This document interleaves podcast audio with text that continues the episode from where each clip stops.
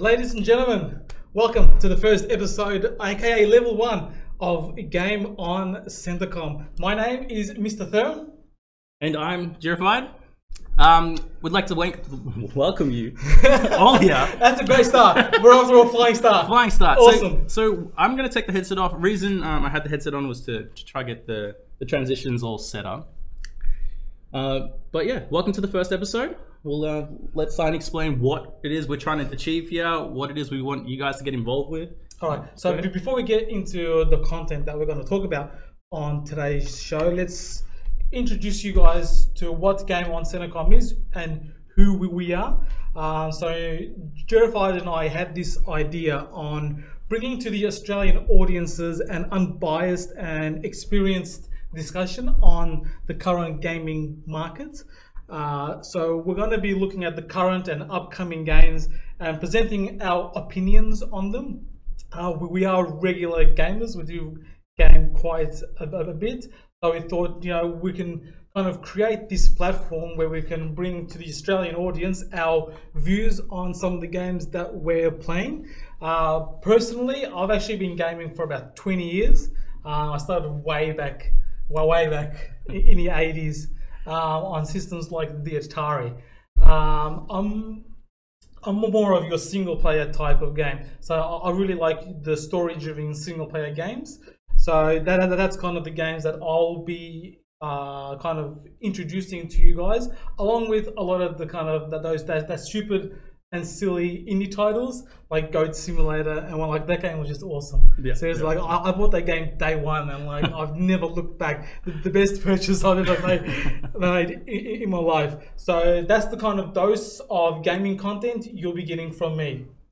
Yeah, and I guess I'm coming from a different perspective a little bit. A lot more competitive, a lot more multiplayer orientated, and just trying to give a different opinion on some of the single player topics and vice versa. And that's kind of why Sahin and I feel like we'll work really well together, because we're quite different types of gamers, and being able to talk about the similar topics, which we'll come up with later, to try and give you guys your own opinions, our opinions, and get a community driven gaming talk show going.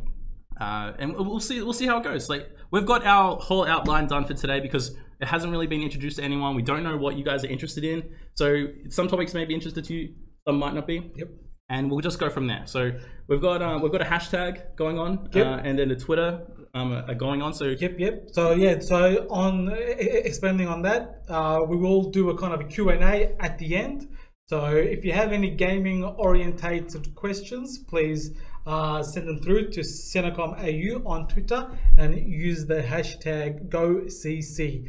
And we'll, at the end of the stream, before we wrap up, we'll have a look at all the tweets, have a look at if any actually questions come in. Yeah. And we'll go through that and see what we can answer for you. So yeah, I mean, expanding on what Nick said, I think the variety in games that we play will be able to bring you pretty original and unique content, because we do play quite unique games. And I know that, like, it's not always easy to find those games, yeah. Especially on the Steam store. You know, the amount of games that are on there is just insane. So there's a lot of games sometimes you miss. You know, you just don't know that it even existed. Yeah, and again, it's about bringing the community of the gamers that follow Centacom kind of together. You know, we're looking at doing more community-driven events as well. It is a big thing that I want to push personally. And it's just trying to get you guys involved and new people involved, just to understand, yeah, what it is that you're after, how we can help you understand gaming or even get involved with you in gaming. And that's where I'm really passionate and trying to push that. Yeah. Yeah. So feel free to get in, be active in the chat.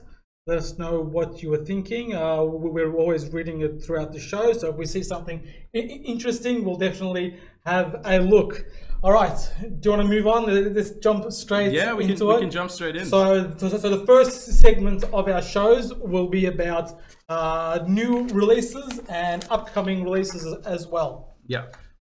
So basically, I just went through a lot of content that came out. Now we've been just trying to figure out how we were going to present this, and at this stage, it's just going to be us talking about the new releases. And if you're interested in them and you like them, then you let us know what your thoughts are on that particular game.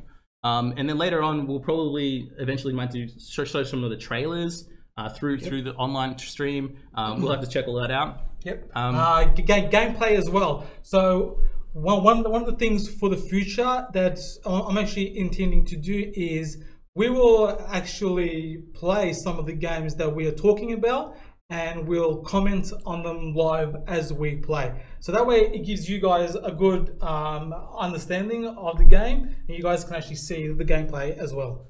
Yeah, so I guess, well, to start off, the first one, or one of the games that we're kind of looking at was the new COD.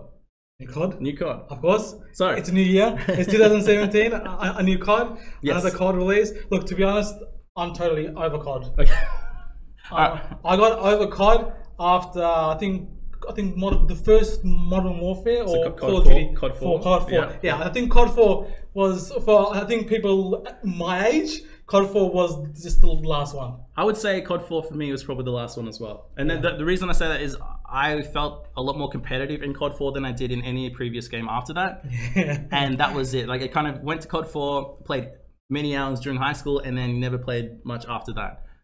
Though, that being said, a lot of the streamers and a lot of people that I've been seeing and playing COD, the new one, it looks like a polished game, but it's also bringing back to the same thing that Battlefield done, is bringing back to World War. It's COD. At the end of the day, it's COD. It's COD. I know, like, there's a lot of die-hard fans out there on the Call of Duty series, and, you know, we respect that. For me, personally, though, I'm just... any of the new modern Call of Duties have just been I think the last one that I actually purchased was World at War. That was it. I haven't played any of the Black Ops. Yeah. Like, I haven't purchased any of the Black Ops. I kind of just played them with friends, and Zombies was probably the highlight of those. Zombies, yeah, of course. And that's where it stayed. Yep. Yeah. All right. Next game. Next game we've got is Nioh, which I guess just recently released on PC at the start of this month.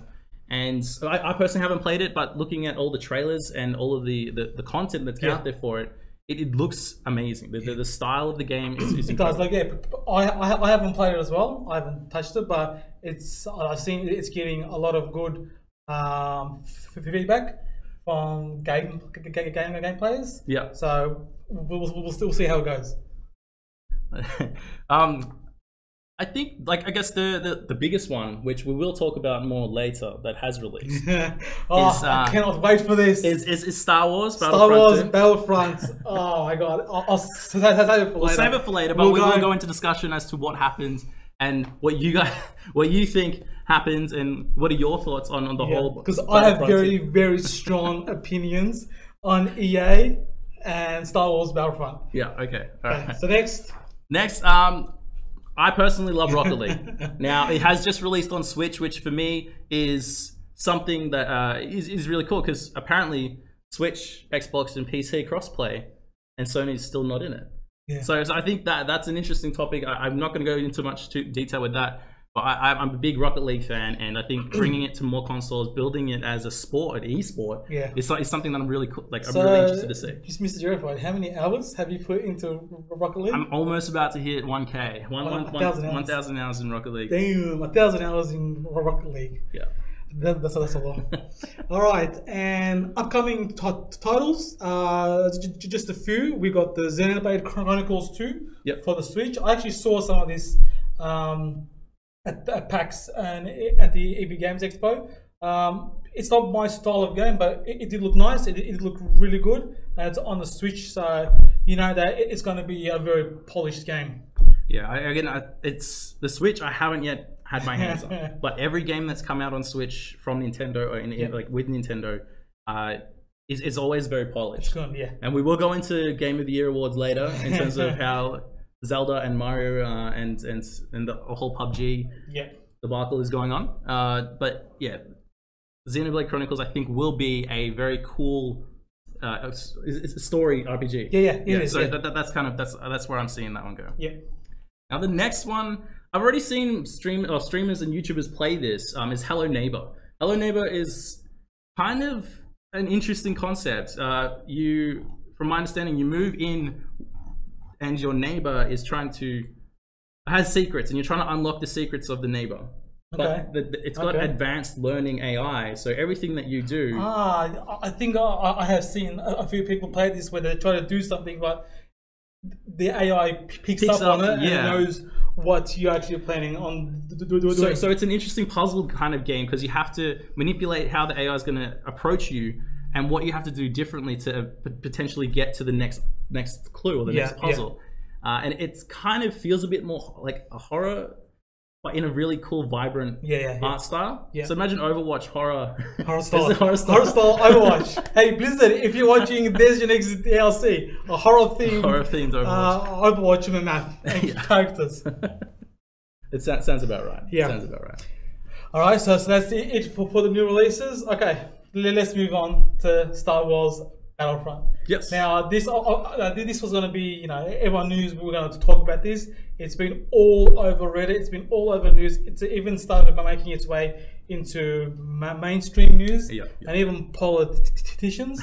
So Star Wars Battlefront 2 had a very controversial progression system and loot box system. Basically, you know, you had to play a ridiculous amount of hours to unlock, you know, characters like Darth Vader. Yeah, and it evaluated to the, what, nearly $2,000+ of paid content to unlock these characters. Yeah, it was quite ridiculous. Yeah, it was. I mean, look, personally, Battle Loot 2. Oh my god! Look, here's the thing. Yeah, I absolutely can't stand loot boxes as it is. I really hate that whole game model, because like, back when I first started gaming, you know, this kind of stuff just did not exist. You know, you got a game and you were able to play the game and get a true sense of pride and accomplishments from playing the game. You know, this whole Star Wars Battlefront thing is, the politician actually gave it a really good title. It's basically a Star Wars themed online casino. And I think that's the problem with this whole loot box and progression system, is that it's gambling. Yeah, it's basically gambling. You mean you don't know what's going to come in these boxes, so that essentially is gambling. You're paying money to receive a varied amount of a slot machine. Yeah. Oh, slot machines. Need for Speed actually has a slot machine in there. That is just ridiculous from EA. Like, I personally haven't purchased an EA game for a while, purely because I just don't like the way their games are built, the way their games are set up. I don't think their games are good at all. So, all right, so when you say they're not good, you're thinking of more the whole monetary thing of it, the monetization, not necessarily the gameplay, like gameplay as well. Like, no one can deny that Battlefront 2 looks and sounds amazing. Yeah, like, some of the developers at DICE have obviously put in so much effort and work into that game. It looks and just, it's amazing. It's like a true Star Wars game that you would want to play, minus the microtransactions and loot boxes and ridiculous progression system. Like for me as a gamer, okay, if I enjoy a game, I'm probably gonna put about 40-50 hours into it before I move on to the next game. A game like Battlefront 2 at its peak controversy stage requires you to play like 1,000 hours if you're not going to spend any money on loot boxes to unlock anything. So that's basically, you know, trying to get you to pay to unlock more content, to get it earlier. Whereas, you know, like, I can't spend 1,000 hours playing Battlefront 2 just to unlock Darth Vader. I've been playing Rocket League for almost a year, and I've only just hit 1,000 hours. Like, that's the kind of commitment that you'd have to put in to get the characters that you actually want to play. Yeah.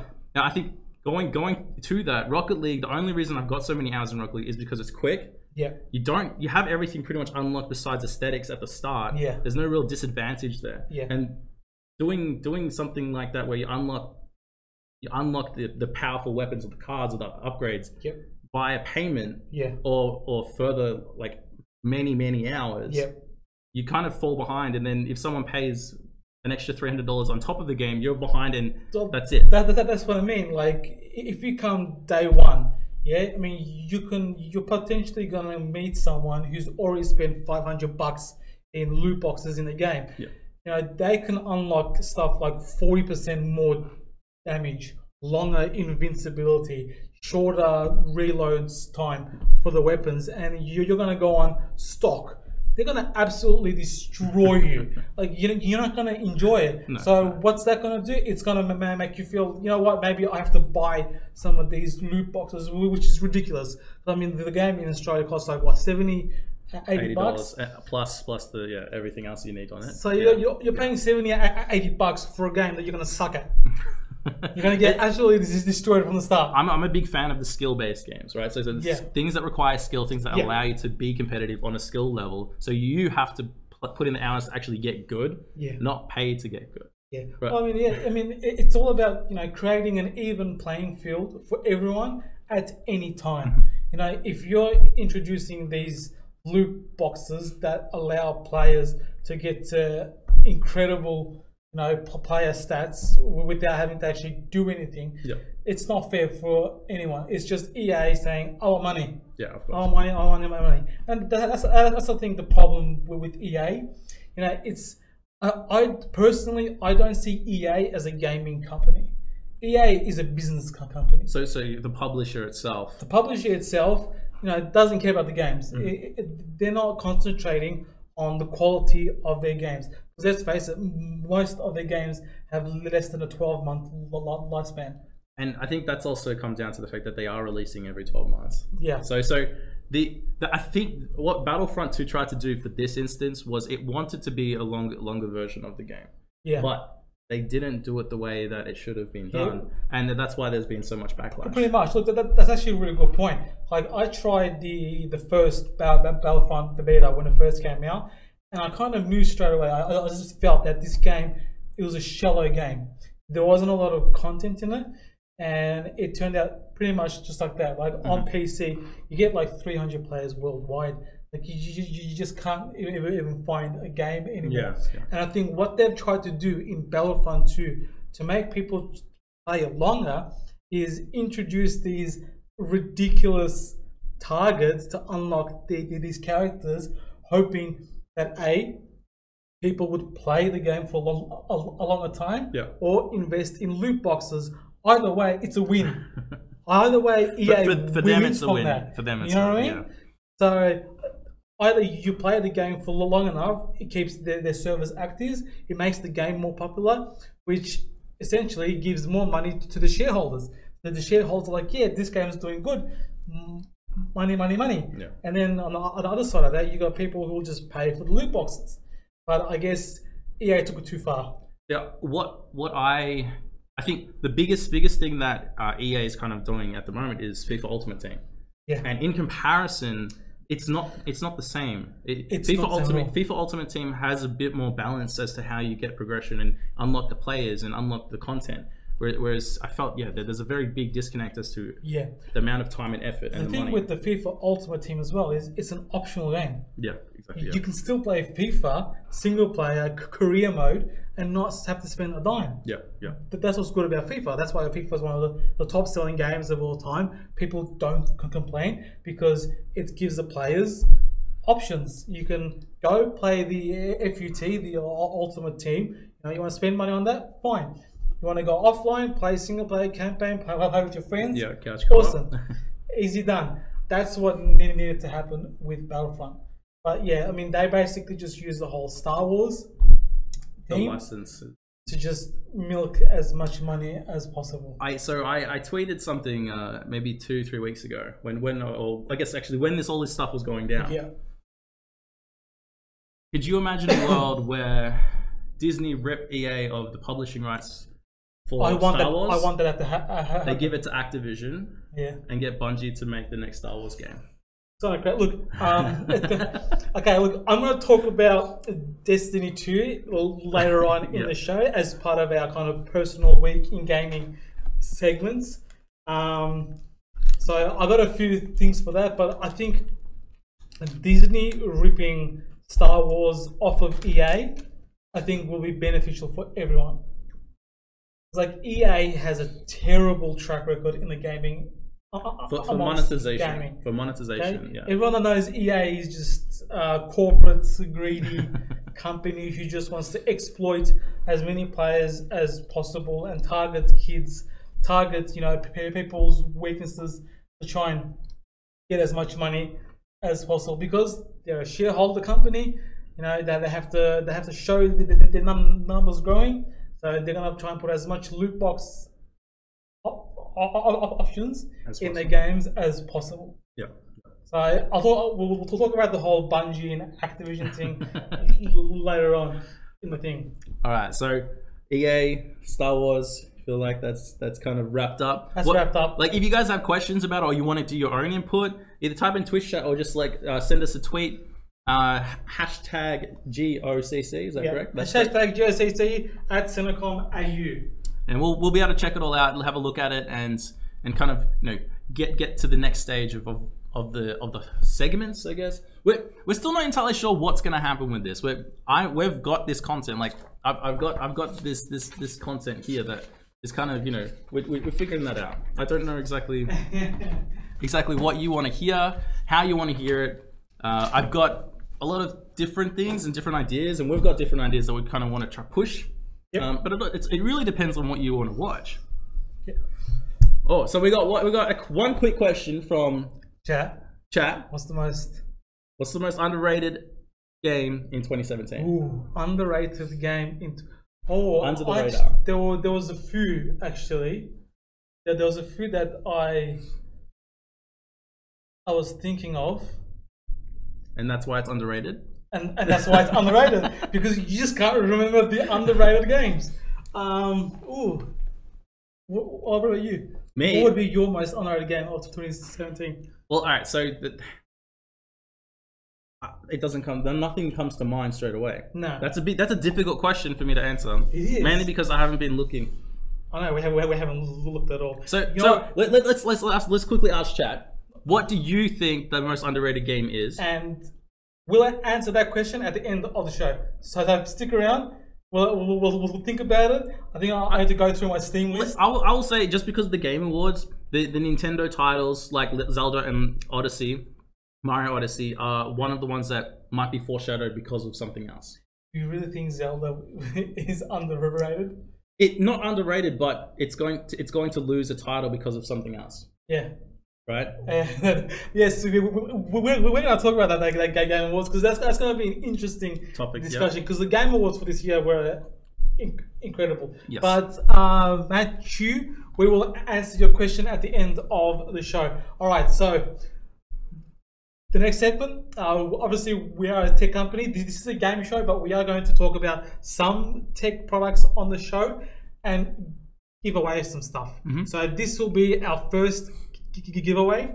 This is the DeepCool Captain 240EX RGB cooler. This is actually a nice cooler as well. Let's get this camera over here. Flip it upside down. Flip it upside down. Let's do some stuff. It's all right. We can go with the flow. Well, while he's trying to figure out the camera stuff, I'm just going to show you guys what I've been working on the side. We've got our little transitions here that doesn't seem to be working too well, but that's okay.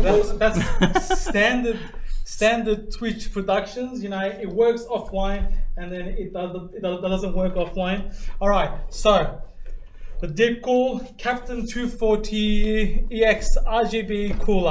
All right, this is actually pretty nice cooler. It does actually look pretty cool. I'm not going to totally unbox it, or should I? You can just leave it there, you know. It's up to you. I'll show you. This is actually the actual thing. Actually looks pretty cool. All right, so I'm going to give this away to one lucky viewer tonight. To enter, I want you guys to tweet at me. Find me on Twitter at Mr. Thermal. You'll see the little things come up. If you look in our Twitch Twitch dashboard, you'll see at the bottom they will have all our links and our links to our Twitter and Twitch as well. Yep. So you can go to Mr. Thermal. Yep. Hit me up on Mr. Thermal. Send me something funny. I want to see something funny. Send me something funny, and I guess the best one of the night will grab one of these. This is the brand new DeepCool Captain 240EX water cooler. This is actually pretty cool units as well. Don't mind the name. DeepCool. The actual the radiator and the pump in this is just as good as any other brand that you might be aware of. So very good. It's got the full RGB as well, because you know it's 2017. Everything's RGB. And what would a product be if it didn't have RGB? Oh, well, was that on purpose? Did you make that up? What would a product be if it weren't RGB? Oh, I see. Oh shit! Oh, that's pretty good. Damn. What would a product be if no RGB? I don't even remember what I was doing anymore. It was something along those lines. It's pretty good. Whatever it was, yeah, it was pretty good. Someone clipped that? Is that going to clip? Like, we'll find it later. That's all right. Hey, copyright. Actually, it's copyrighted. All right. The next thing. He's reaching over. He'll have a look. I'm not going to give. But I'm not a rapper. I'm not going to give this away, but this is something that I need to introduce.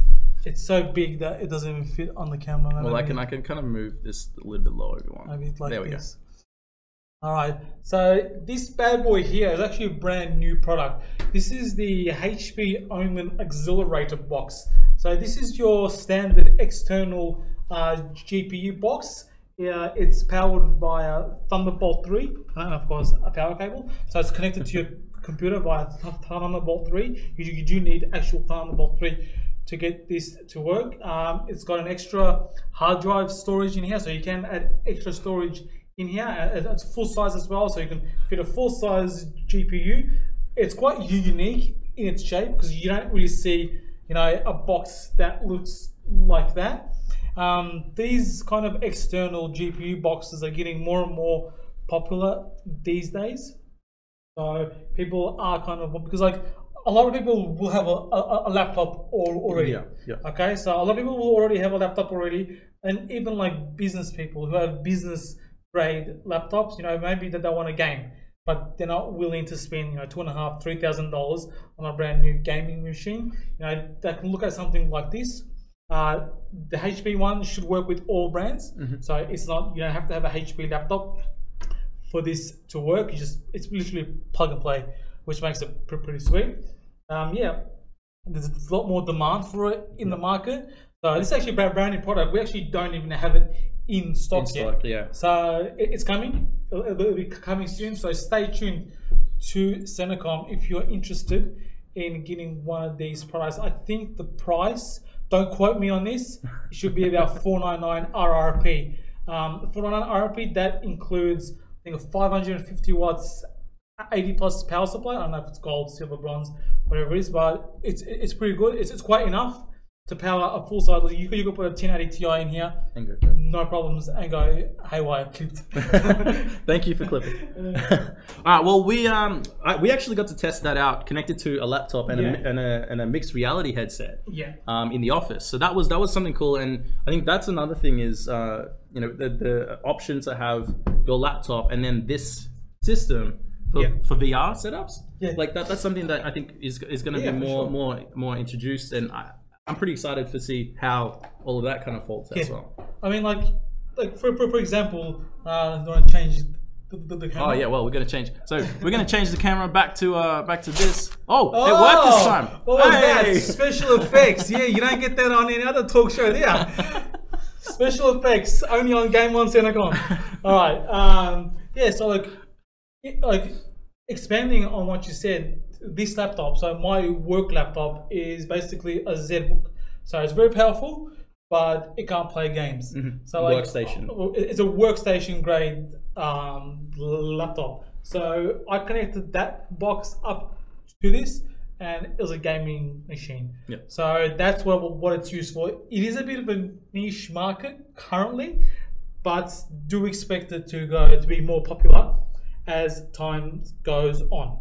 All right, so just reaffirming what I said, if you guys want to win a DeepCool 240mm, I'll bring it back up. All right, I'll just play around with these. All right, if you guys want to win this bad boy, okay, tweet at me, Mr. Thermal. Send me something funny. I want to see something funny. Tweet at me something funny, literally something funny. And at the end of the night, I'll try and pick someone, and we'll give it away. The only condition is please be in Australia. Okay, we can't ship it into. Yeah, that's true. We are from Australia. We are Australian based. So if there's any international viewers, I apologize for not being able to ship this item for you. But yeah, so if you're based in Australia, feel free to tweet at me. I think they're already coming in, so thank you very much. And yeah, we'll pick someone at the end of the night. I think I'll keep reminding people throughout the show that we're giving this away. Yeah, definitely hounding me. All right, okay, so I'm just mucking around on this PC while Sahin figures out what's going on with that little box over there. Yeah, done. Next topic. Okay, this is going to be an interesting one. So if you haven't already, I'll probably chuck it into chat so you guys can have a look, but the Game of the Year awards, I'll bring it up here. Where is it? So this is where there's a big kind of, what would you call it? There's a big dilemma, not dilemma. Controversy. I guess that's the word I'm looking for. The big controversy on Battlegrounds being in Game of the Year when it's not even a final release game. Okay, so for those of you who may not be familiar, this is by the Game Awards. So I'll grab the link and I'll put it in. Yeah, put it in chat so people can have a look. So the Game Awards. Obviously, the top award for the Game Awards is Game of the Year.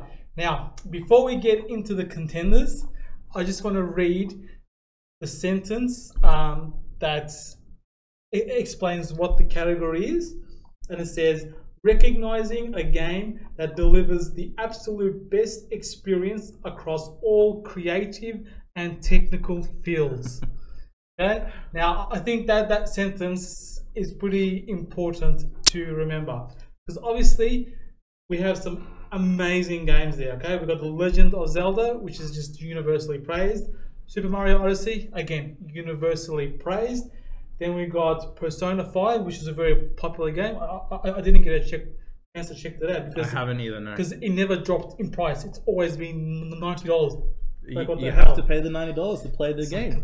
And then Horizon Zero Dawn, which is my Game of the Year. Okay. Yeah. Okay. So Horizon Zero Dawn is my Game of the Year so far. I'll talk about Horizon Zero Dawn probably in another episode, or I think later on I'll mention it as well. And then we have PlayerUnknown's Battlegrounds. Now, so I'm going to cut in here and say, out of all of those games, PUBG was the game that I played the most. Yeah. But that's also because I don't have a Switch and I don't have a PlayStation 4. So this makes you biased. Does it? Or they've never drawn me in enough to purchase yet. Yeah. Now we'll go into this a little bit later because we have been talking about the sales on for some of the products today.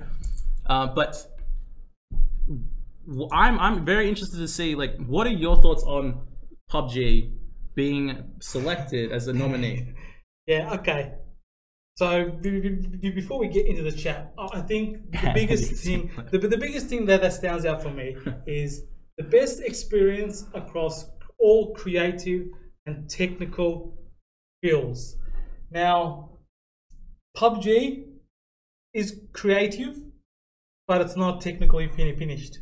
Okay. It's a non-finished game, and I think for it to be up against games like Zelda and Horizon Zero Dawn, I think that's a little bit of a disrespect to those developers.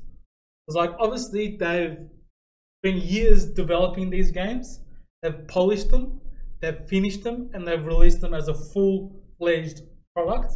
And they've all these games have received universal acclaim. They're all 9 out of 10s. They're all 10 out of 10s because they are just complete, finished, polished games.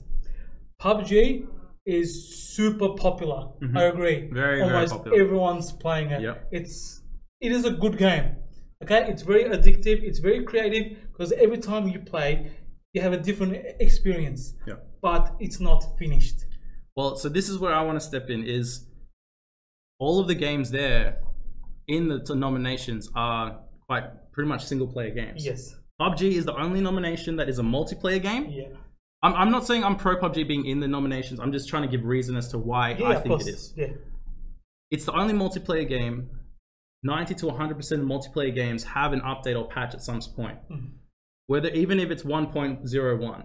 So after PUBG goes fully access and is finished out of early access, it's still going to have its updates. Yeah. So at what point do we say it actually released? Is it when it hits version 1.0, when it hits version 2.0? Like, I can go to version 2.0, it's just a number, and even though that's not until 2018, maybe I'll wait until 2018 to say, oh, it's actually released now, guys. Yeah, well, I guess that's the problem with the current gaming industry, is that almost all multiplayer, I mean, hold on, you look at a game like Overwatch, that's finished game, okay? The content that they add from now is extra bonuses.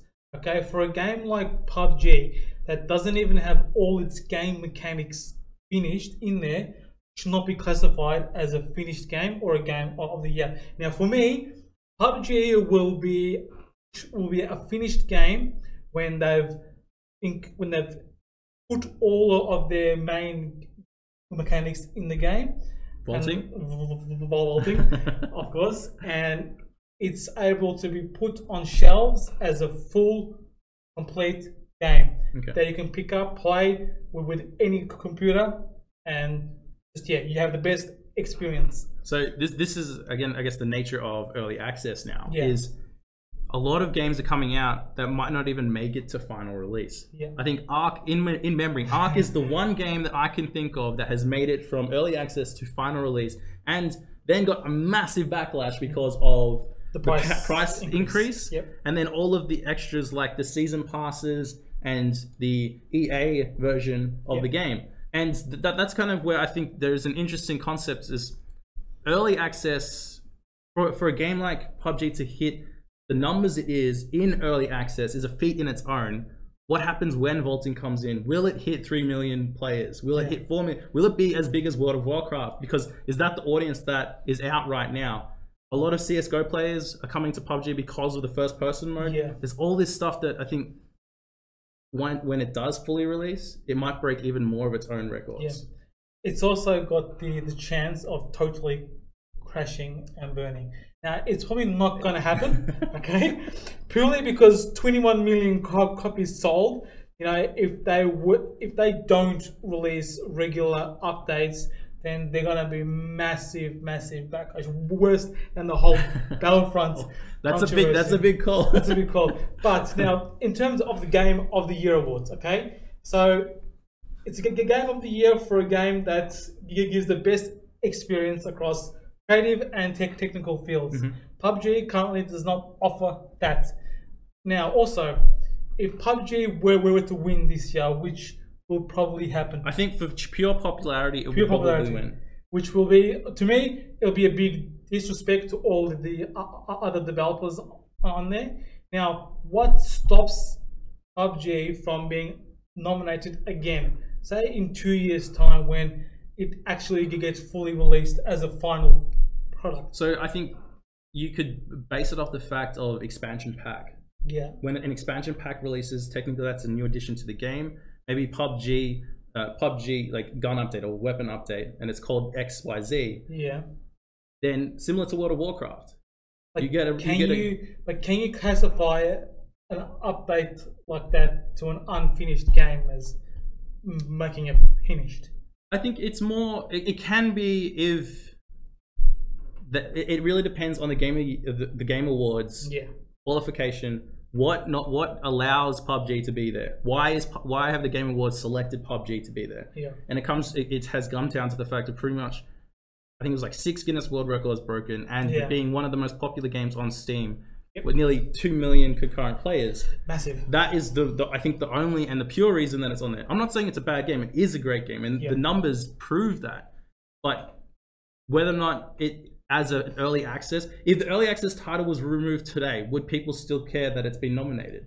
Is it just an early access title? Has the game got enough substance right now to be, say they released it, then all the other changes are extra changes, post changes that are expansions of some sort, DLC content. They have a valid point there, because I mean, if you remove the early access part of PUBG, you're left with a half-assed broken game, right? That's super popular. And then the vaulting expansion is coming out in about 2 months. That vaulting. I hear vaulting everywhere. It's vaulting, vaulting, vaulting. Though the truth is, vaulting is a game changer for that game, and I think that that's going to be so much. A lot of people are going to jump on it, and I feel when vaulting does come out, there's going to be another spike in purchases, and it's going to explode. Personally, because look, I played Horizon Zero Dawn probably 60-70 hours, and that's my game of the year. Yeah. So if I'm voting in this, I'm voting for Horizon Zero Dawn. Yeah. Okay. So let us know what you think. Don't forget Q&A as well. Feel free to send us your questions at CenacomAU on Twitter. Use the hashtag GoCC, and we'll have a look at the end of the night if we get any questions, and we'll answer them. Yeah. So yeah, that's the game of the year discussion. I think interesting. Yeah. Let us know what you guys think, because it is a topic that is coming up a lot. There are plenty of other games in here as well, and different topics. And there was one you were saying that you thought PUBG would be a part of, which was the multiplayer one, I think. Yeah. Which you thought it felt more suited. Of course, it was one of the biggest multiplayer games of the year, and so best ongoing game is on there as well. Yeah. So PUBG best ongoing game, hands down. Yeah. Or even Overwatch. That's the thing, is Overwatch is the contender. So this is how does it classify to be game of the year? Destiny 2 is on the ongoing. That's funny. No one plays Destiny 2 anymore, man. I'll talk about that a little later. Oh, Destiny. Good old Destiny. Yeah, I mean, look, PUBG has a lot of good things going for it. Game of the year? I don't think so. Okay, I'm gonna put forward an unpopular opinion. Yeah, I think Zelda and Mario Odyssey are overrated. Oh, okay, all right. Okay, now the reason why I say this is Zelda and Mario games come thick and thin. Okay, they're not regular games, so when they come out, especially on a new console, a new console, everyone is super excited, super happy that they finally get a new Mario game. Yeah. And I think just people don't want to badmouth a Nintendo published game like Zelda or Mario. Don't get me wrong, they're great games. I played both at like PAX and the EBIT Games Expo. I played them for quite a bit as well. I played Mario for like half an hour or something, so I got a good feel of the game. It's a great game, but it does feature some common cliche gaming elements and mechanics. But I think just the whole Mario title being the game, people just like, you know what, it's Mario, it's 10 out of 10. I think Nintendo has cornered their market into nostalgia. 100%. And that's all they're building 100%. On. I'm not saying that's a bad thing, but that's come over generations of the same type of games, the familiar faces, the familiar story. Of course. Now, what they're trying to do, and what I feel that they have done, is innovative gameplay. Definitely. Mario Odyssey, throwing the hat on to pretty much anything and being able to do that, that's a really clever game mechanic. Yeah. And I think that causes a bigger, not a problem, but designers have to be more creative when coming up with, oh, we're making a new Zelda game, but how can we make it different to before? Yeah. And same with Mario, how can we make it different to before? We grab the core mechanics that people have loved and always tried and true, and then push it to that next level. Like Zelda in that open world brought everyone back to Ocarina of Time days. Yeah. Like it felt very definitely. No, I mean, look, you can't criticize Nintendo's developments and their game innovation, because they're probably one of the only companies that do, you know, take nostalgia and put it in a modern form where it's just like amazing and it's consistent. It's consistent. It's very consistent. And then you got like Battlefront 2 2005 with intergalactic battles and space battles. Battlefront. And then you got Battlefront 2 EA loot boxes and microtransactions. They did try galactic battles, which I did look okay. I didn't really like it. So yeah, okay. So that's our Game of the Year award summary. Let us know what you think. If you've got your own opinion on that, if you think PUBG should be on there, do you agree with me it's a bit of a disrespect towards the other developers, or do you think that this is the current market of games? This is how we need to start accepting the gaming market. I think the line has to be drawn. Like, the Game Awards have to kind of give what is the criteria to be nominated, so that it opens up more. It's not as ambiguous and people aren't as disheartened, yeah, or, you know, that conflict is there. Yeah. Yeah. What are you gonna do? All right. When we're done with that topic, let's move on to the next. Let me just check everything, make sure everything's running. All right, so the next segment is Personal Week in Gaming. So this is where Jurafied and I will discuss our personal weeks in gaming, what we played, what we think, and yeah. So for me, obviously the last 2 weeks or so have been about Destiny 2. Now, I was a bit of a sucker for Destiny when Destiny first came out. Yep. I just kind of like, because I never played the Halo, but back in the days I was PlayStation, not Xbox, so I never had, you know, the game mechanics of the Bungie from the Halo days. So when Destiny came out, it was actually quite a refreshing game for me to play. The game mechanics, the sounds, the over exciting music score at times, you know, you're just walking and there's an epic score going on behind you. It was different for me, it was different, it was unique, and I loved it. I played Destiny, I bought all the DLCs, even though when I bought the Taken King, it absolutely the rage, the rage, because you know what they did, it's like, I played 40 hours Dead at Destiny, leveling up and grinding. And they have to play another 40 hours. No, not just that. whoever bought the Taken King for the first time got a level 20 level up character from day one. Yeah. And they got all this legendary gear. I'm like, what the shit? It's like, I've been grinding everything and you're just gonna hand it out. Just pay for it and you can get it. And then Destiny 2 came out. Yep. The first one obviously PS4. The second one I played the beta on PC, and I'm like, yeah, I'm getting this on PC. On PC, it's really polished. It runs really, really well. It looks like it runs well. Yeah. So like, I'm running it on a 1070 HOF. I do have an overclock at 2.1 gigahertz. So 1.21 gigawatts. So it does run quite well. Yep. 100, 120, 140. FPS quite frequently. So what they did with Destiny 2, I kind of liked. They definitely introduced some more worlds. There's a lot more side stories going on as well with some of the main characters. The main story, again, it was a little bit flat, a little bit boring. I mean, it was there. The opportunity was there.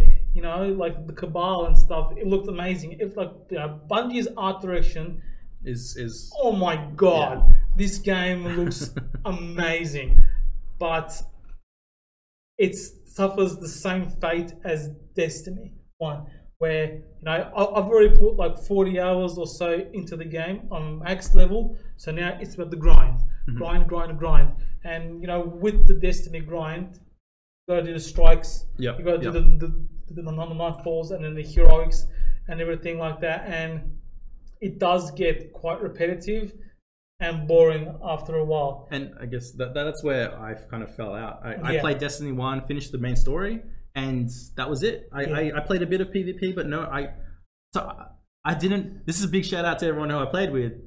They were all terrible. I played PvP and couldn't get past like this initial stage, and I just kind of fell off eventually. Yeah. And that kind of was disheartening to me because I loved Halo and I wanted it to be a success, and I played it, finished it, and yeah, I'd never bought Destiny 2.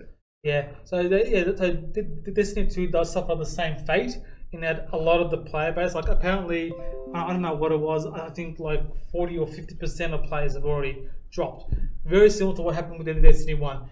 And then when the expansion passes come out, yep, everyone will jump back on, yep, play 20, 30 hours, get the content, grind for all the gear, and then basically what you're left with is only those hardcore grinders who will, you know, try and finish every single mission, every single patrol, and just to try and get the best gear. Yeah, yeah. Like, that's where I'm at right now. I'm just repeating. Did it just? So it's just like, yeah, it's the same thing over and over again right now. It's very repetitive. Yeah. And it's a shame, because I know that the content that they're gonna bring out in the next two expansion passes should have been included with the base game. Man, just this whole like, I posted a few pictures. Mm-hmm. On like Instagram stuff, because I've been buying physical copies of games lately, and the first thing that I see when I open is buy the expansion pass DLC. Can we invite you to check out the DLC? It's like, serious? It's like, I open a brand new game and the first thing that I see is expansion pass. Pay more, give us more money. It's like, same thing with Destiny. Yeah, okay. Destiny 2. This is the Destiny 2 by Activision and Destiny 2. Okay, so we're talking about Disney and Battlefront potentially ripping the Star Wars franchise off. Yeah, EA. This is just speculate. Nothing confirmed. This is just what if EA lost the rights to publish LucasArts and anything Star Wars related. Yeah. Who would take over the reins? And I was like, Activision could take it, and who would they give to? I'm like, well, I wouldn't mind seeing Bungie have a go at the Star Wars game. I wouldn't mind. I don't think Bungie will. In terms of developers, I mean, it's pretty tough to say who would be able to take it. I mean, Epic Games. I mean, you know what? I'm even in kind of say, just give it to CD Projekt Red. Give them much money as they want. Give them as much resources as they want. Even though they're developing the Cyberpunk game, give them the Star Wars. Give them the Star Wars as well, mate. You're gonna make more money ever from giving a franchise like Star Wars to a developer like CD Projekt Red. And for those of you who don't know, CD Projekt Red is The Witcher 3. Yep. Okay, so all the Witcher series that pretty much everyone loves. You can't not love The Witcher 3. So they are developing a new game. It's called Cyberpunk 2077, which looks amazing. And what I love the most is the fact that Cyberpunk will be released when it's ready. Yeah. Okay. Yeah. So that's whole CD Projekt Red's mantra. Yeah. It's like, we're not going to release the game until it's ready. So Cyberpunk 2077, we've been waiting, I think, like 4 or 5 years for this game. We still don't know when it's going to come out. Yeah. I'm fine with that. I prefer that as opposed to, you know, every year. Like, every year we know next October, November, we're going to get Call of Duty. We're going to get all the sport games. All the sport games. You know what I mean? Yeah. With Cyberpunk, you don't know. So you have a bit more anticipation. You're a bit more excited. So just going quickly off this, Raw Genesis said, I'd want to see a Star Wars RPG in the style of Witcher. Well, hold on. Didn't Knights of the Old Republic is like that is the RPG that kind of everyone talks about. But imagine that. Yeah, but didn't also EA cancel a Star Wars 1860? No, I can't remember. RPG based game. I'm pretty sure they may have. Yeah. I think someone in Twitch might know this, because I remember reading about it, but I don't know the full details off the top of my head. They closed a studio, as EA do. They closed a studio that was working on a Star Wars RPG game, I believe. I'm pretty sure someone will remember that. And Reddit just blew up, because it was like WTF. Yeah, WTF. Like, people had got their wallets ready for a good Star Wars game. We need a good Star Wars game. We don't have a good Star Wars game. And it's never came. I played a bit of the Star Wars Online. When that first came out, the Old Republic. The Old Republic, that I played a decent amount. And I think that was really good at some point, and then it fell off. And then I think it went free to play, which brought a lot of people back. And I ended up jumping back on that for a little bit as well. And that kind of, I would, a more modern version, more polished version of just the RPG elements. Definitely, definitely. I mean, look, DICE make very good games. Yeah. Okay, but a lot of people are giving DICE, in my opinion, a free ride. I think Star Wars 1313. Yeah. I think that's what it was. So I think a lot of people are giving DICE a free run in this whole EA controversy stuff. The problem I have with DICE games is that all their games look the same. The whole Frostbite engine, it is a beautiful engine, but it gets utilized the same way in both Battlefield and Star Wars and Battlefront. Like Battlefield and Battlefront is essentially the same game, just different textures. Mm-hmm. That's my opinion. That's one of the reasons why I'm not into those games, because they just don't appeal to me from a creative point of view. I'm just not interested. I'll just go and watch someone play. Yeah, yeah. And I'll get more entertainment out of that than, you know, paying $70, $80 for it myself. And plus, they're multiplayer-based games. I'm not really into the multiplayer-based games as I used to be. Yeah. Yeah. And with the loot box microtransactions, it's not a competitive game. It's not a skill-based game anymore. So, yeah. Pay to win. Pay to win. But yeah, so give Star Wars to CD Projekt Red and let them work their magic. Let them work for 5-6 years. Give them resources. Give them money. Let them come up with a good name. And I'd be happy to give Blizzard the publishing rights as well. I think it would be an interesting concept, but because they're already doing a sci-fi kind of thing, so they understand the concepts. Yeah. And I think a lot of the people there might actually enjoy expanding on the lore with LucasArts. Like that would be something. Yeah, because I mean, obviously Activision went to Blizzard for Destiny 2. I think that's been fine. Yeah. Obviously I've been playing it, so I've had no issues with that. I don't think a lot of people have any complaints with the Blizzard app. No, I think it actually was a better platform for them to go on because of the caliber of the game. I think so too. Yeah. Yeah. Yeah. I mean, Steam. Everyone was expecting it to be on Steam, but I think it's better that it went on Blizzard. On Blizzard, yeah. Yeah. Stay away from Uplay and Origin. Okay. Stay away from Uplay and Origin, please. Now we'll talk about some of the Hello Nitrogen Shooter. We'll talk about some of the Uplay and Origin stuff later as well. Look, guys, there's a lot of content that we can cover, but obviously, you know, there's new content coming out every week. Yeah. So we'll try to cover new content and mix it up with some old content as well, purely just to get our opinions out there. That way, you guys might get a better feel for the type of gamers that we are, I guess. So that might give you a better understanding on how our opinions translate to your gameplay experience. So, you know, if one of us says that a game is great, then you know that you're probably going to love that game as well. Yeah. Go on to my personal week. Your personal week of gaming now. So I play a lot of games at the same time, right? Let's just say that. Yes, and, you do. I guess the biggest thing that I was playing this week was probably Rocket League still. I set up a lot of 3v3 scrimmage matches with friends, and we're just gonna have a good time and stream that. Like that's kind of all I do with that one. The biggest thing that I'm excited for that's coming is Ark. There's a new map coming out, and I do have the notes here somewhere, so I'm just gonna try quickly go through the professional documents that were printed here. Yes, we are professional. We are very professional streamers and very, very professional. So that's the professional. Thing. So there's professional makes us professional. So there's a new map coming out on December 12th now. I think they finally announced it, but there was a trailer that's floating around that says October something because they pushed it back. Yep. Anyway, if you have played Ark before, it's a new map that has a malfunctioning Ark. So there are mutated dinos. It's all underground.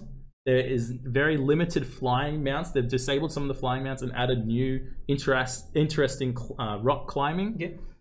And that's the new element to the game. Yep. So I'm pretty excited for that. I'm probably going to jump in straight away.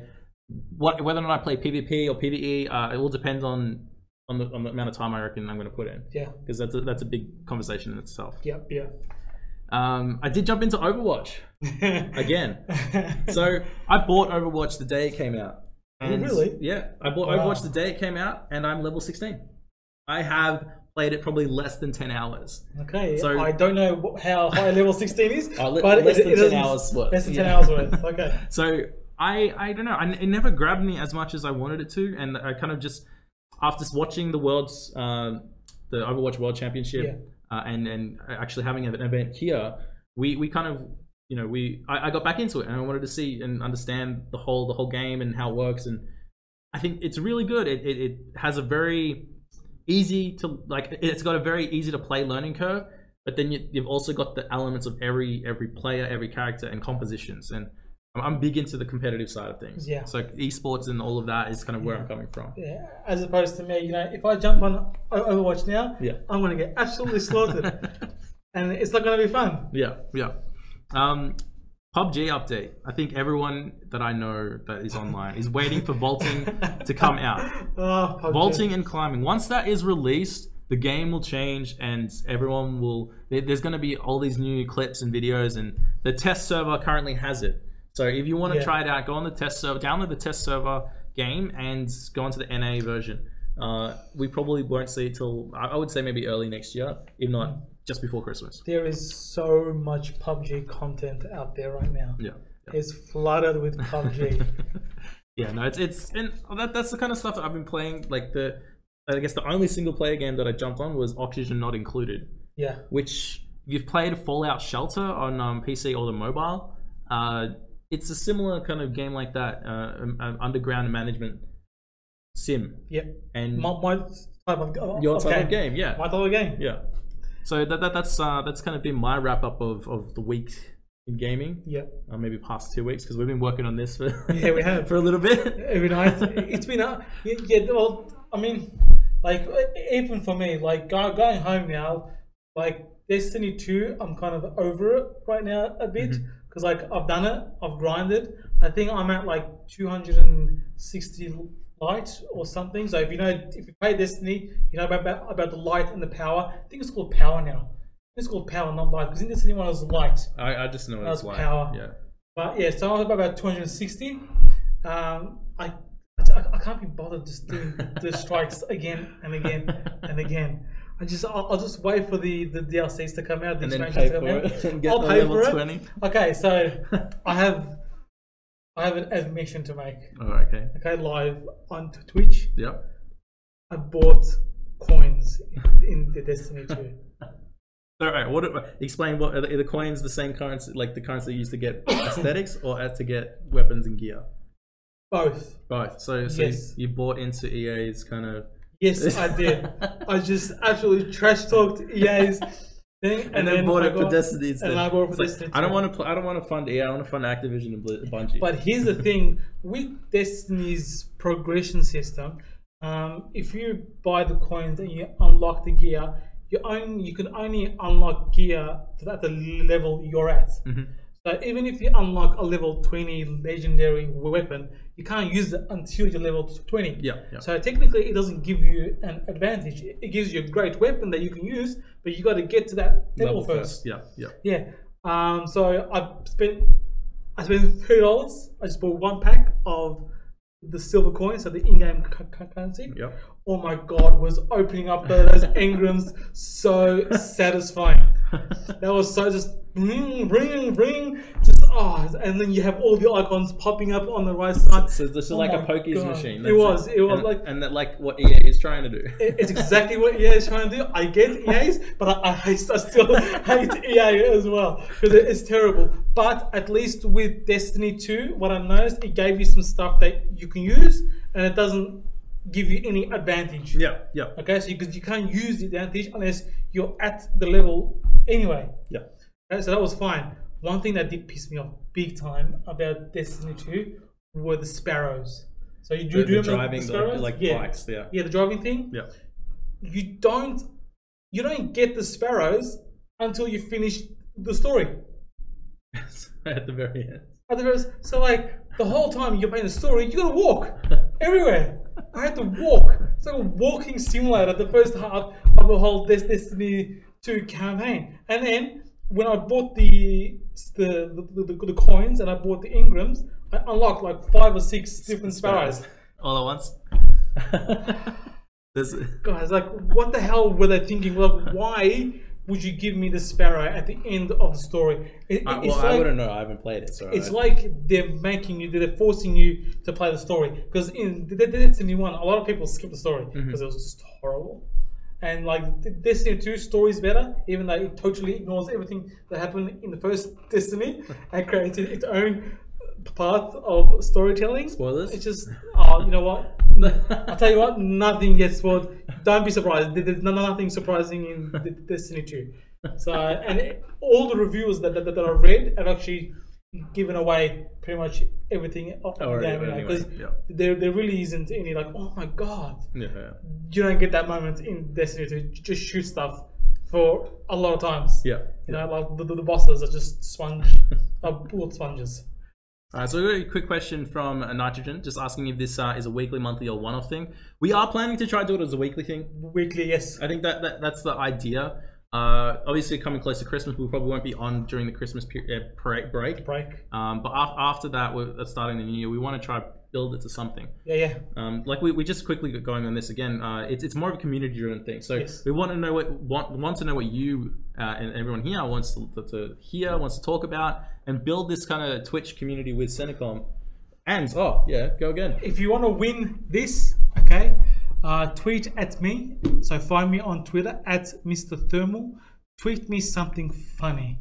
I've got a few already that have been okay. You can enter as many times as you want. You can just spam me with as many things as possible. So tweet me something funny, and I want to give this brand new DeepCool Captain 240EX RGB cooler away. So even though we're at Centacom, you know, this show will primarily be about gaming. So we want to make it focused on gaming with, you know, some tech. Because, you know, we always get some cool tech that we want to show to our consumers. So, yeah, that should be it. Yeah, cool. All right, now we do have... what did you want to go over? I've got the whole esports thing, which I can quickly go over. Yeah, let's go over that. Okay. And you know what? I'm gonna try and find the most underrated game of 2000. Well, so I remember reading quickly before that someone said Stardew Valley apparently was underrated, but I don't know if it was technically released 2017. So that might be, was it early access 2016? I think so. Early access always gets sneaking up on you. That's it. That's what happens. All right, I've been very involved with kind of trying to understand esports and how it's evolving internationally in both Australia and I just wanted to try to do a small esports segment, and if you're interested in that, just let us know, because this is the first time we're just trying to pick and choose what's going to happen. So like, we're not professional esports people, no, to say the least. We're interested in it. We like it. I like watching it personally. Like IEM last year. That was bloody fantastic. Last year, this year. That was this year. Sydney. Oh my god. Yeah. This year. So in May, it was in May. So IEM in May in Sydney was great. So esports, I think, is taking off in Australia big time. You got a few topics. I'm gonna go through several games. So Overwatch is probably one of the more popular ones, or I guess all of these games are popular, but I'm just gonna say go through what I've seen and what's happening. If you hadn't seen or know of, there was actually a World Cup of Overwatch. Teams from countries came together, versed online, or versed in the game on the stage. And Australia actually had a team there. Unfortunately, we did lose. We versed Canada. We're actually up. We were up like 1-0. Yeah. So at the beginning, I think it was best of 5 for the rounds. We were actually up the first 2 games, and then Canada swept us in the last 3. So we lost that. Granted, Canada did come second in the overall tournament. So hands off to them. And unfortunately, Australia didn't make it this time. But hopefully, with new developments that are coming out, which I will go into, there might be some improvement. The next thing I wanted to talk about was Rocket League. There was another World League Championship that happened probably last week or the week before as well, where 2 Australian teams actually went. And one Australian team, Chiefs, actually knocked out, who was it? Where we got here? We got here. I actually don't know how, I didn't actually write down who they knocked out. No, they knocked out, they beat NRG Esports, but they lost to G2. So Chiefs have got the title in Australia of beating a North American team in a Rocket League tournament. Now they've got it twice. Yep. So that's something that's pretty cool with them. But we did have two teams from Rocket League go over. Unfortunately, both were knocked out. Yep. But again, it's more about development here. How do we get that to the next level? Yeah. Rocket League. Like, that game's awesome, but I can never hit the bloody ball. I think 1,000 hours and I still can't hit the ball. Yeah. I've seen you play. Yeah. I've seen you do a lot of misses. Yeah. But I still see you hit some balls. Like, man, like, the ball's flying and I'm like, I see it. Yeah. I'm calculating my jump. And it's I totally, I'm just like I can imagine other people playing that they just see this one dude just floating, yeah, just going around like, why is he on my team? Like, what is this guy doing on my team? It's like, I think you just got to get used to the whole aerial stunting. The way I kind of put it to everyone is the Rocket League comes in like 4 different tiers. Yeah. Tier 1, you just drive around like a normal game, car game. You try to hit the ball, play soccer, play grounded. Second one, you learn how to jump, and then you can start jumping and trying to do a little bit in the air. Yeah. Third one, you actually learn how to use the boost in the air properly, and then you can start like maneuvering yourself in the air. And then fourth one is using all of that at the same time, but times by 10 in speed. Yeah. And that's Rocket League for you. It's absorbed me. Yes, it has. It's got me. It's got me by the hooks. Yeah. The next topic I wanted to talk about was something really cool that I think was done in Western Australia at the University of Western Australia.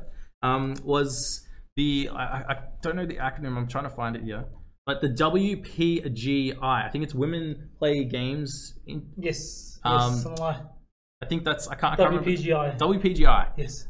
They had a CS:GO tournament where all female teams competed against each other. All Australian female teams competed against each other.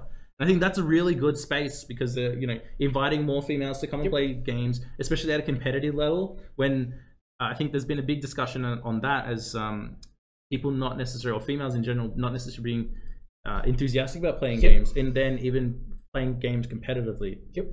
So I think that's a really cool thing that's happening over in Western Australia, and I think I hope it expands and goes into something bigger. That's something I'd like to follow going forward. Yeah. It's getting bigger. It's getting bigger. It's getting bigger, and that actually leads pretty well into the next topic. Is the AFL? It isn't necessarily invested yet, but there are teams, especially the one in particular, Adelaide Crows, invested in and acquired Legacy Esports, and they have recently created a. Here's a funny one. Someone sent me a clip of you. What? Oh, okay. All right. That's a good one. Wise move. Smart move. He's on the ball. He's on the Orlando. He's on the ball. He's on the ball. All right. So we got Adelaide Crows acquired an esports team. Yep. And they now have a high performance facility inside of Adelaide Crows like headquarters. Yeah. Oh, well, they're building it. They're building it. So that's followed suit. Now it's been announced that Sydney Cricket Ground have also created this high performance facility for a team called Dire Wolves, who's one of the top teams in Australia for League of Legends. Yeah. And that's a big thing and a big space that I'm pretty keen to see evolve as well. There's a lot that's kind of going over, and I'm probably gonna cut it there because I think there's more spaces that it will evolve in, and esports will definitely go forward. You know what, the whole AFL jumping on the esports bandwagon, it's pretty exciting. It's a pretty big deal. I mean, like like in America, you have your NFL teams who are backing all these Blizzard-run tournaments and esports cups. But the fact that our national sport is starting to recognize esports, and it's a big deal. It's a big deal because it was announced that four NBA franchises just invested into the North American League of Legends tournaments, and that's massive. So if something like that happens here with NFL or AFL teams, then I think big expansion. But again, there's a big debate which I won't talk about here, but a big debate on is the franchise model something Oh, no. Okay. Yeah. I mean, yeah. So, like, esports, Australia. Look, I'm pretty sure that there's a lot of people out there who want to see more and more esports in this country. I think there is a need a need for esports. So it'll be good to see how it progresses over the coming years. Yeah, yeah, definitely. You can see. Okay, so should we move on? Yeah, we can move on. Yeah. Okay, so the next one is next segment we call Title of the Week. So what is our title? So what game this week has stood out for you? It's kind of funny because like I think we do acquire and play games on a regular basis. Unfortunately, like my Steam sales right now. So yeah, have your wallets been disintegrated by the Steam sales? Look, I'm aiming for that 500 game library achievement. Yeah. I think I'm at like 470 or something. So I need to buy about 30 games. Just get like $31 games. That's what I'm looking for. It's all those little animes and the storytelling. I got so many of them in my library. Oh my god! So we looked up our Steam libraries. Was it yesterday? Yeah, this and the percentage of games purchased versus the versus played was how much was yours? For mine, it was 72% not played. 72% not played. How many games? I think 470 or something. 884 games. Damn. Raw, far out. And how much percent of that is actually played? Like yeah. mine was around 380, and I think I had 33% not played. That is more of a believable number. Yeah. I decided I need to like make a macro that just installs a game, launches it. I'm pretty sure that exists. People were farming cards off of games. That's true as well. Like, I just need to launch all the games to get that 72% down. Yeah. Because like, you know, back when Humble Bundle was actual Humble Bundle and not run by the terrible IGN website, I bought a fair bit of stuff of Humble Bundle. You know, you pay like $10, you get like 15 games, and I literally didn't play any of them. So they're just sitting in my library. So I think I need to just go through one day. Yeah. And maybe I'll do it on stream. Now I'll do a 24-hour stream playing, launching and closing 400 games. Let's see how long it'll take to achieve that. Yeah. So we'll see how we go with that. Yeah. Title of the week. What would you say is your favorite game of the week? Well, I guess like our personal week review kind of gave us a little bit for that. I don't know. I guess for me, it's Horizon Frozen Wilds DLC. Okay, so now, the DLC for that. Now, I haven't spent too much time on it. I plan to play it this week, so I can talk about it on next week's show. Yep. I played for about an hour or so into the DLC. It was awesome. It looked amazing. It played amazing as always. It was hard as hell. It was a lot harder than playing the standard story. No spoilers.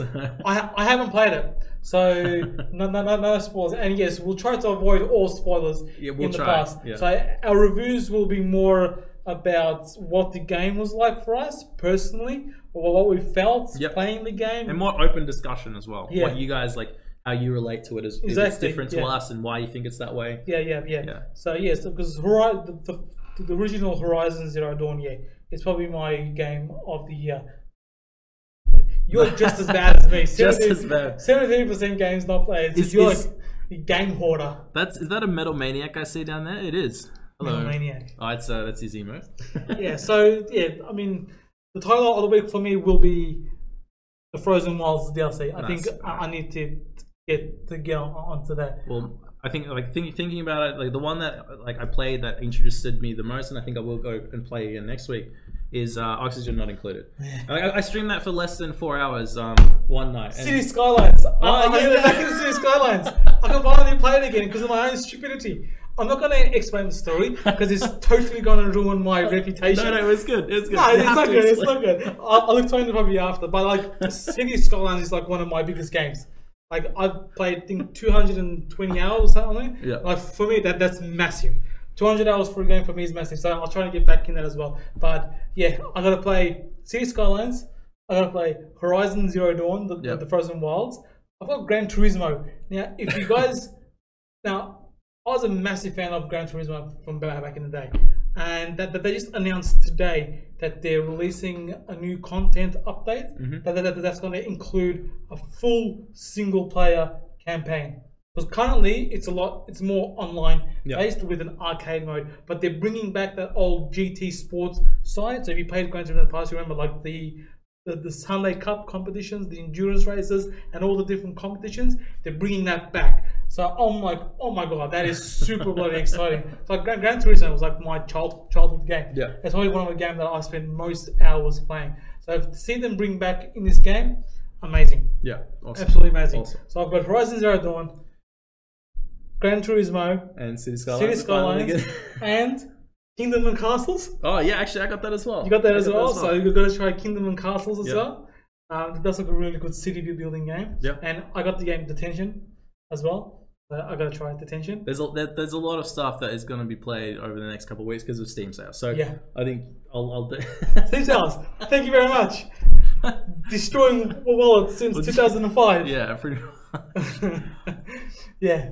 All right. Well, so we have some, I guess, a segment idea that was coming up. I'm just going to go over this one here. Yeah. So you've probably seen it like done by some other people. Like they grab clips from the community and then they kind of put it together and just like show off the clips. Yeah.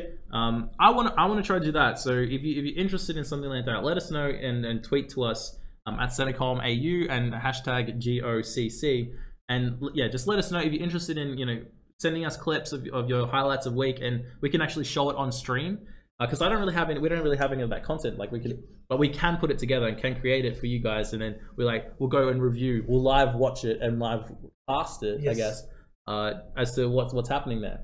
Yeah. And it'd just be cool to kind of get your ideas on what segments or what things and what topics you want us to talk about. Yeah. Yeah. So yeah, so this was the first episode. So hopefully you guys enjoyed the content that we put on. I think in the future I would like to introduce a lot more maybe live gaming sessions as well. Yep. So maybe if we're talking about a game, we can actually play it. Yep. Show you guys and talk about the game. That might give you guys a better understanding. So that's the whole community-driven side of it. So potentially have people on, yep, and come here, have a chat with us. We're kind of keen. You just gave away like a big secret to everyone. So yes, yeah, so it's only going to be me and Sahin forever. So we might have some special guests on in the future, like gaming related. Yes, of course. So this will primarily be a gaming orientated show. So yeah. So your title of the week was nothing. Oxygen Not Included. Oh, Oxygen Not Included. Okay, so Oxygen Not Included for you, yep, and there are 4 or 5 games for me. You have to, next time you have to choose one, because that's going to make a bigger decision. Yeah, and you know what? I want to finish Horizon Zero Dawn Force. Well, then put that as a title. Yeah. So let's just quickly, title of the week, is that the title of the past week or the title of the upcoming week? I think the upcoming week. Okay. So what do you want to play? Okay. So we didn't really talk about that title of the week. No, we didn't. We just put title of the week. We thought, that's a good topic. What game most played? What stood out the most? So I think that was the opposite way around, but that's okay. Yeah. We decided just then. Because I think the personal week kind of covers that. Yeah, and then we go what we want to play next. Yeah. Yeah. Yeah, maybe we should change that segment. So we do have a couple of segments that we'll keep. So we'll keep the personal week. Yep. We'll keep the unbox my box segment. Okay, so when we're doing unboxings and product showcases, that will be called the unbox my box segment. I need like the MLG do. Yeah, we would like get a full sound effects set up here going as well. Yeah. So yeah, okay, so let's have a look. Let's give this away. All right, he's gone. The thing is, I've already chosen someone because I saw you put your hands up in the air like you didn't care.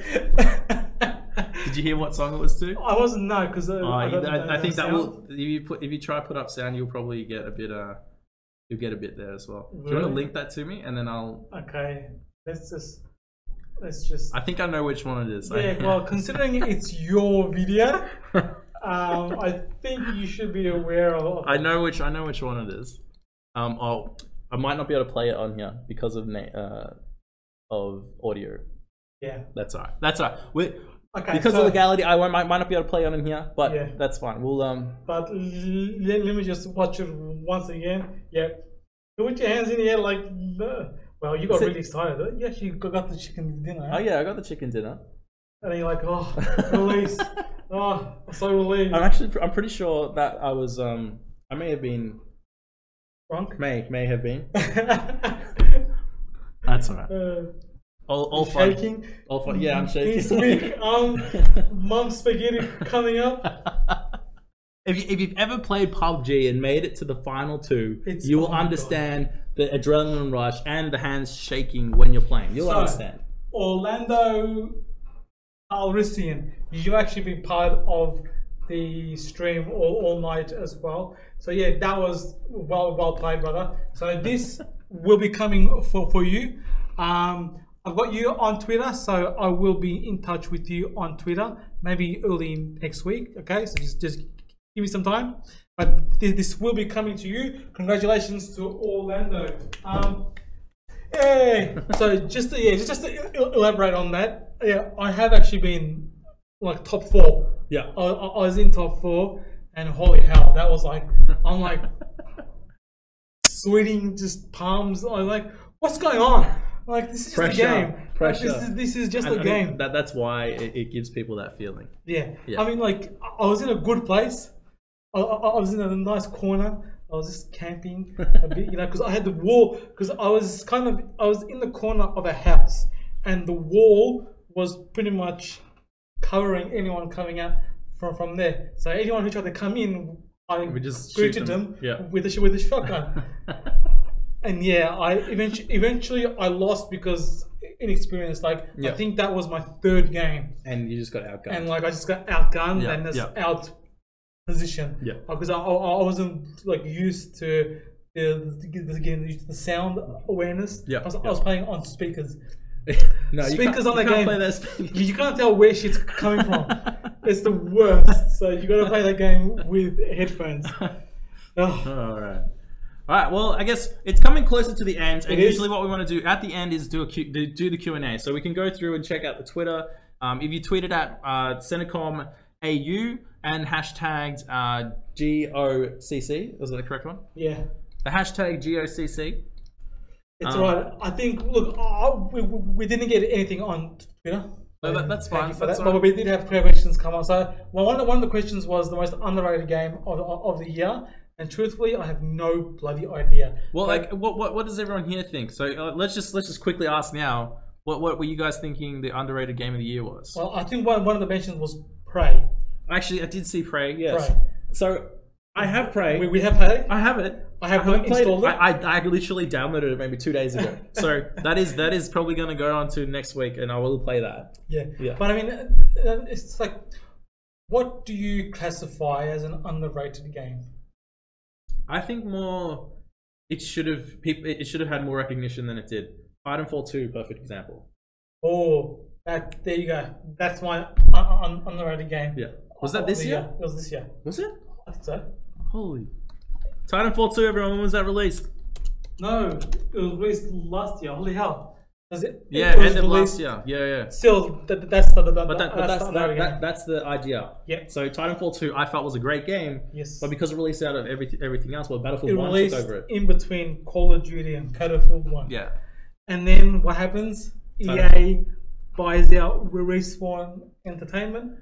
So rest in peace, Titanfall series. You were great while you lasted. It was great that there was no loot boxes, no microtransactions. Unfortunately, that will change for Titanfall 3. I think on Reddit people were like saying it's going to be called Titan Loot 3. Titan. Well, okay. Titan Loot. Well, you had there was a Star Wars Loot Box 2. Is that what someone said as well? Battle Loot. Battle Loot. There you go. Star Wars Battle Loot. Yeah. Everything's loot related or now. Loot Front. Loot front. We got it. Just anything with it's like it's so frustrating. That's all right. Well, it kind of works. We'll see how that goes. You found World of Warcraft underrated. I thought it was another expansion with actually playing it. Storyline is much more interesting with a lot of cutscenes to make the story come alive. You're addicted now. You're back into it. Well, World of Warcraft. I haven't touched it for years. I've never touched it.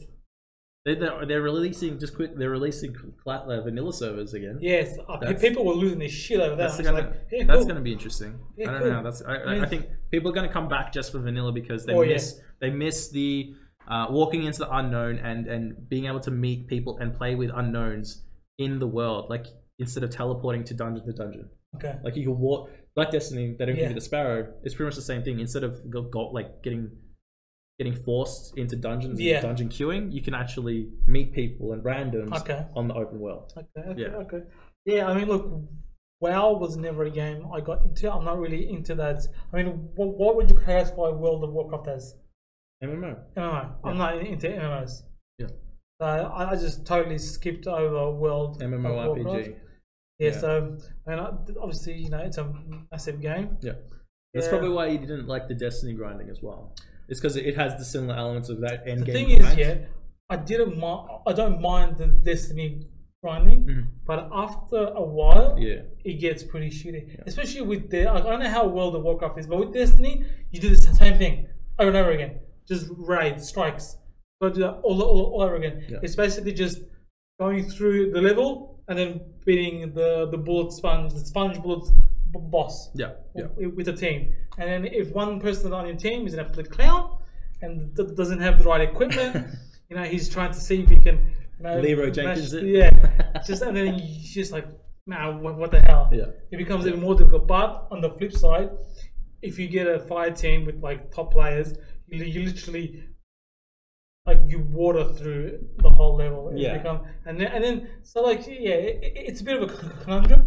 It's like, so where's the challenge? Where's the entertainment in that? I think that's the thing is, I felt Destiny couldn't be played without friends, because that's what made the entertainment is you playing the same game together. That's kind of what pushed it. Yeah. That's unfortunately how I think it's stuck. Yeah, but people just say even those like fight teams that stick together. Yeah. They even don't play right now. To be honest, it's more solo players. Yeah, and that's a bit of a problem. Yeah, like I play solo. Yeah. So I just meet whoever's currently playing. Yeah. You know, they put you in a fire team, go and fight. I guess Destiny 2, then Bungie, then Destiny 2, Activision. Yeah. All right, guys. Well, I think that kind of wraps. I think that's it. Right? I think we can call. Level 1 complete. Level 1 complete. 10 XP gained. 10 XP gained, that's right.